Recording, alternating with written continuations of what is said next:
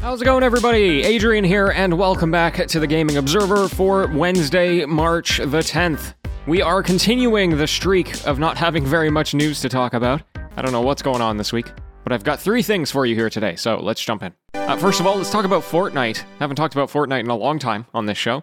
The game is going to be concluding its Chapter 2 Season 5, uh, having its finale on March 16th, which is obviously next week. And for the first time ever, instead of doing a huge multi person, usually world changing event, uh, they're going to be offering a single player story event in order to finish the season. So if you want to play it, then it's just going to activate the first time that you log on to the game for season 6. Narratively, it's going to be a conclusion to Chapter 5 story, which followed Agent Jones on his mission to recruit characters from different intellectual properties.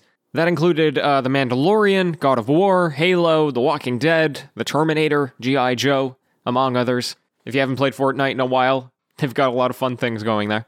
Anyway, I'm super happy to see that Fortnite's still going strong. The kind of storytelling that they do with games as a service is super effective. Even though it probably requires a lot of crunch from the employees, that's obviously not great, but it's it's definitely a landmark game in our history. There's no doubting that. The mobile version of League of Legends is going to be arriving in open beta in the Americas on March 29th. Now, if you don't know, this version is called League of Legends Wild Rift, as it's not a direct port of the game, but more of an adaptation to make the game suitable for mobile. Less craziness going on, basically. Uh, it was already in open beta in Europe and Asia, and it has seen quite a bit of success.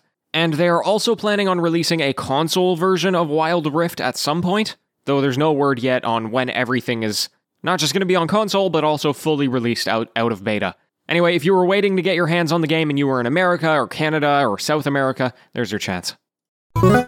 Okay, and the final story for today. If you were hoping to get your hands on one of the games that were a part of Mario's 35th anniversary, this is your official warning that you've only got three weeks left until March 31st. Now, obviously, the biggest one is Super Mario 3D All Stars. That's the bundle of Mario Sunshine, Mario 64, Mario Galaxy, uh, all on the Switch. It's also your last opportunity to try Super Mario Bros. 35, which is a free Mario Battle Royale on the Switch. And then there's also the collector's item of the Super Mario Game & Watch, which is the mini handheld console. All of those things either disappear or cease manufacturing at the end of this month. And this doesn't happen very often, right? You don't usually see a game planned to have a limited release in this way, especially digital games. Uh, it's a pretty sucky way to create, like, artificial FOMO, in my opinion. Like, why can't Super Mario All Stars stick around forever? But it's what we have to deal with for now, so if you knew you were going to buy it, don't wait too much longer. Otherwise, folks, that is pretty much everything from today. Thank you so much for tuning in. I hope you're doing extremely well. I'll be back tomorrow with the news, and until next time, happy gaming, everyone.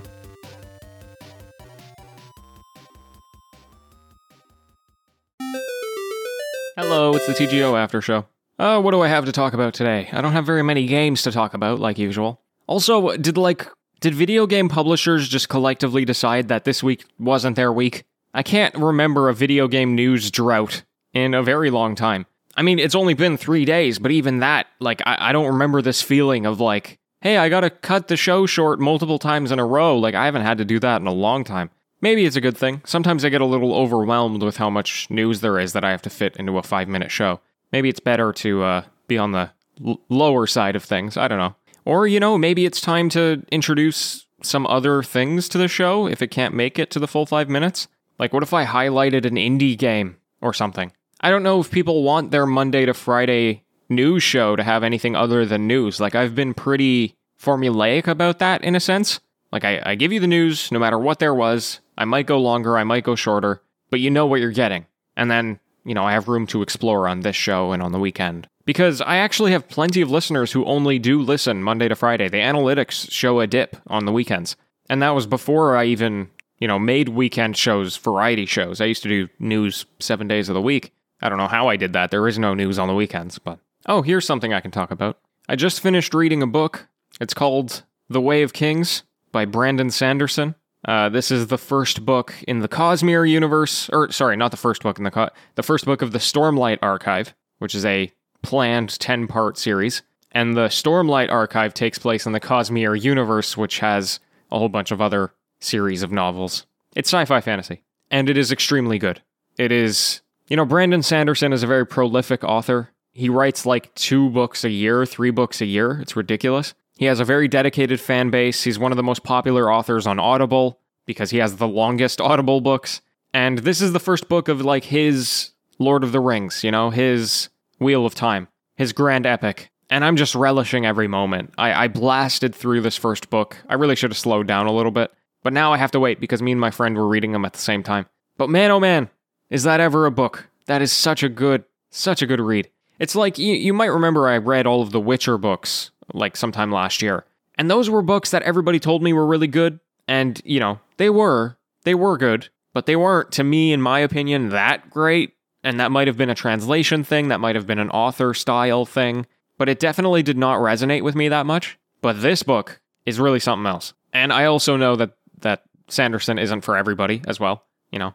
But boy, if if I would love to see anything turned into a video game adapted from a book, it would be one of his IPs. I mean, Mistborn is also really good. I think it might even work better. In part because he is also a gamer and you know has has an investment in seeing his games be the next Witcher 3 or whatever there is. So anyway, if you were looking for a good chunky, lengthy high fantasy novel, check out the Stormlight Archive. Folks, thank you so much for tuning in. I'm off. Farewell.